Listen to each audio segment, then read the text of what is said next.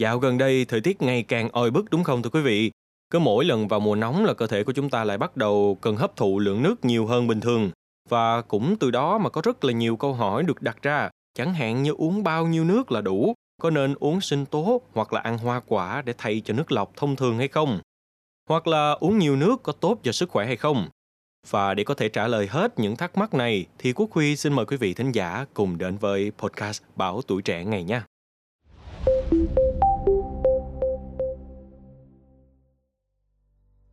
Uống nước là hoạt động hàng ngày mà chúng ta sẽ thường xuyên làm, nhưng uống bao nhiêu nước là đủ thì vẫn đang là câu hỏi được khá là nhiều người quan tâm.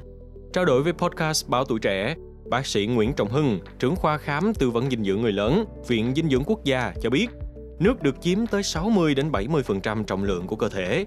Chính vì vậy mà chúng ta sẽ thấy trong một thời gian dài, con người có khả năng nhịn ăn tốt hơn là nhịn uống và chỉ cần mất 5 đến 10% nước thôi á, thì cơ thể sẽ báo động rằng chúng ta đang bị mất nước trầm trọng.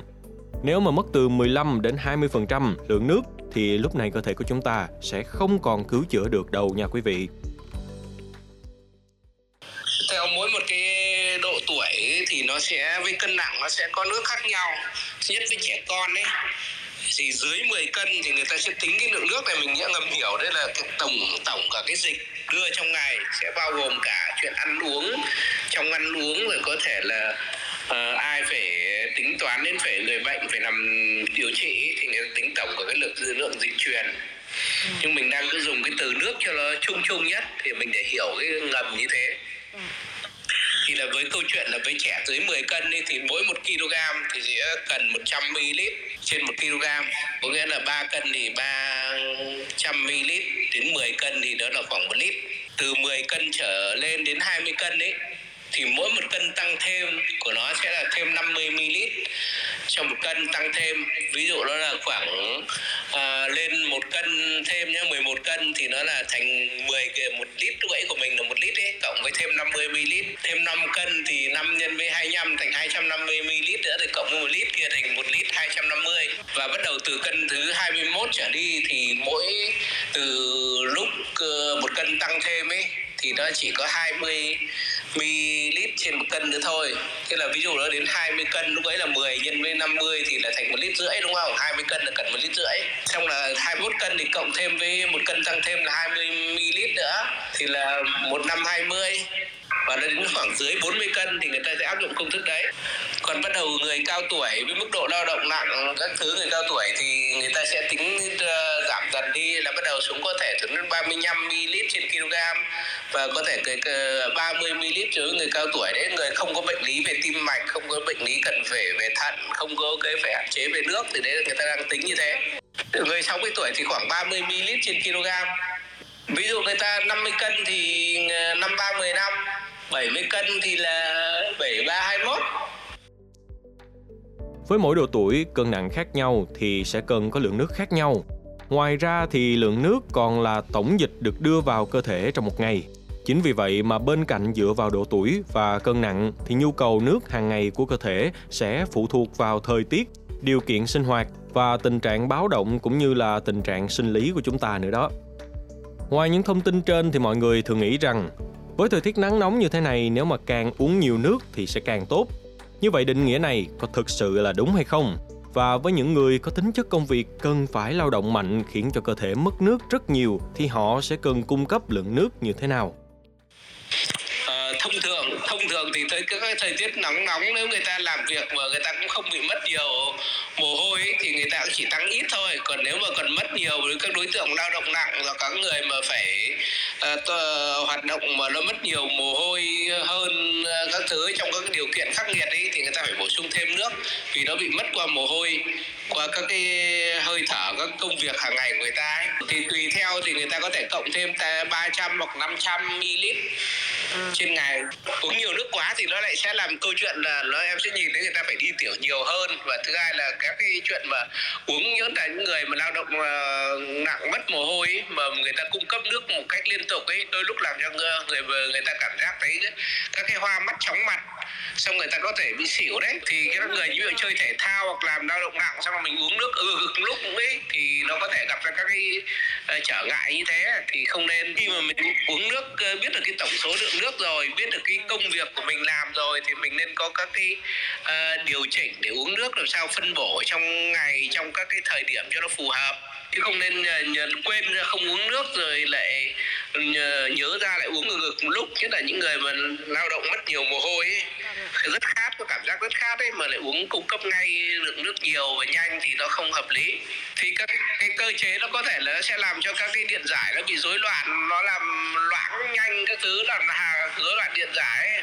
rồi có làm tăng gánh cho tim mạch các thứ ấy thứ nhất là nó làm các cái ví dụ mình đang cơ cơ thể đang chịu cái cơ chịu là gọi là cái uh, thiếu cái tình trạng thiếu nước rồi ở trong các cái tế bào đang thiếu.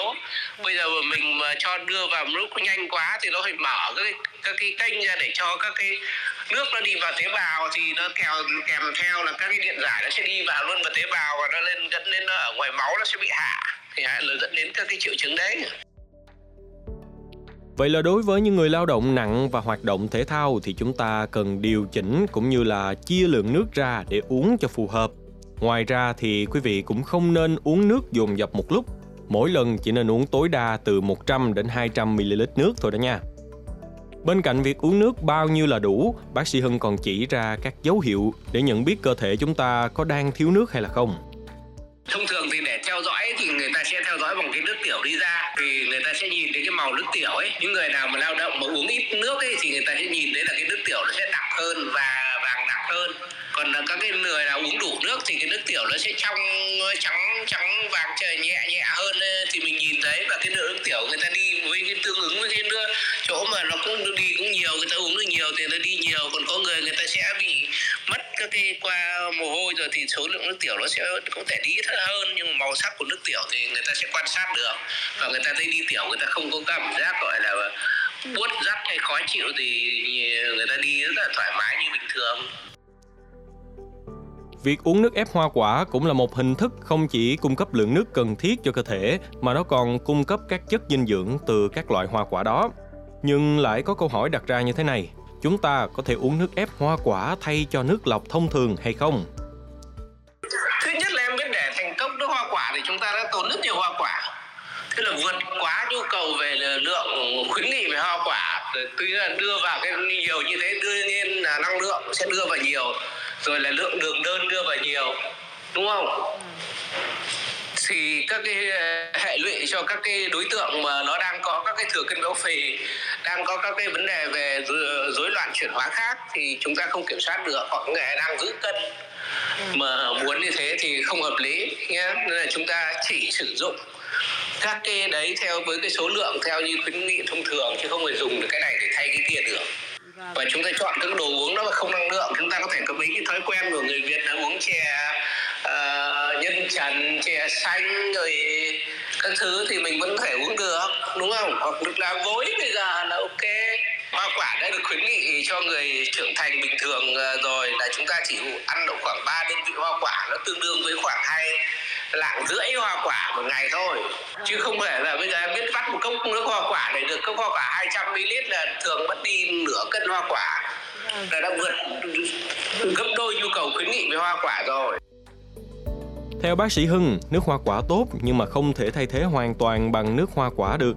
Vì để có được một ly nước hoa quả như thế thì chúng ta cần ép hoặc là xay một lượng quả lớn, trong khi cơ thể chỉ nên nạp lượng quả trong khoảng khuyến nghị cho phép.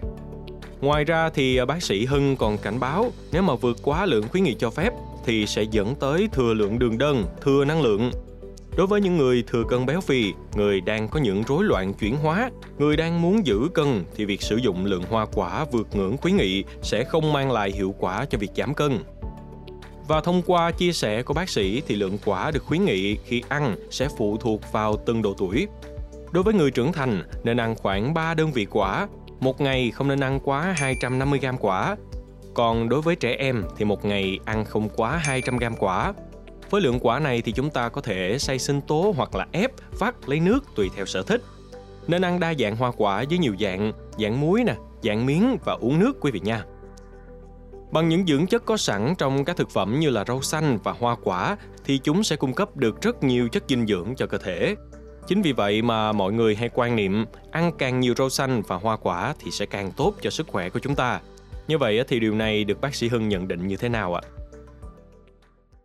nói là ăn nhiều rau xanh và quả chín đâu ăn đủ rau xanh và quả chín thôi ăn thừa hoa quả thì đấy thường nguy cơ năng lượng bị tích lũy dần dần vào rồi là nguy cơ các cái ờ, thừa về các đường ờ, đơn còn rau xanh thì ờ, các vấn đề thì hệ lụy của rau xanh thì có thể ăn nhiều quá thì nó sẽ không ăn bụng để chứa được các cái chất dinh dưỡng khác dẫn đến là cái năng lượng nó không được đảm bảo. Vì rau thì nó chỉ cung cấp chất xơ số vitamin thôi còn lại nó không có năng lượng. Nếu mà chúng ta ăn nhiều rau quá thì năng lượng lại không đủ được ờ, không có dung tích dạ dày nó không đủ để chứa các thức ăn khác. Vậy là suy nghĩ ăn thoải mái, quả chín và rau xanh không phải là suy nghĩ đúng đâu nha quý vị. Thông điệp đúng chính là ăn đủ rau xanh và quả chín theo khuyến nghị cho từng độ tuổi và phụ thuộc vào tình trạng của bệnh lý. Ngoài ra thì nếu như chúng ta ăn thừa hoa quả sẽ dẫn tới thừa năng lượng tích lũy dần cũng như là thừa lượng đường đơn. Mặc dù rau xanh là nguồn cung cấp chất xơ và vitamin, nhưng mà việc ăn quá nhiều rau xanh sẽ khiến cho dạ dày không đủ dung tích để chứa các thức ăn giàu chất dinh dưỡng khác đâu đó nha quý vị. Cảm ơn quý thính giả đã lắng nghe show podcast này. Đừng quên theo dõi để tiếp tục đồng hành cùng podcast Bảo Tuổi Trẻ trong những số phát sóng lần sau. Xin chào, tạm biệt và hẹn gặp lại.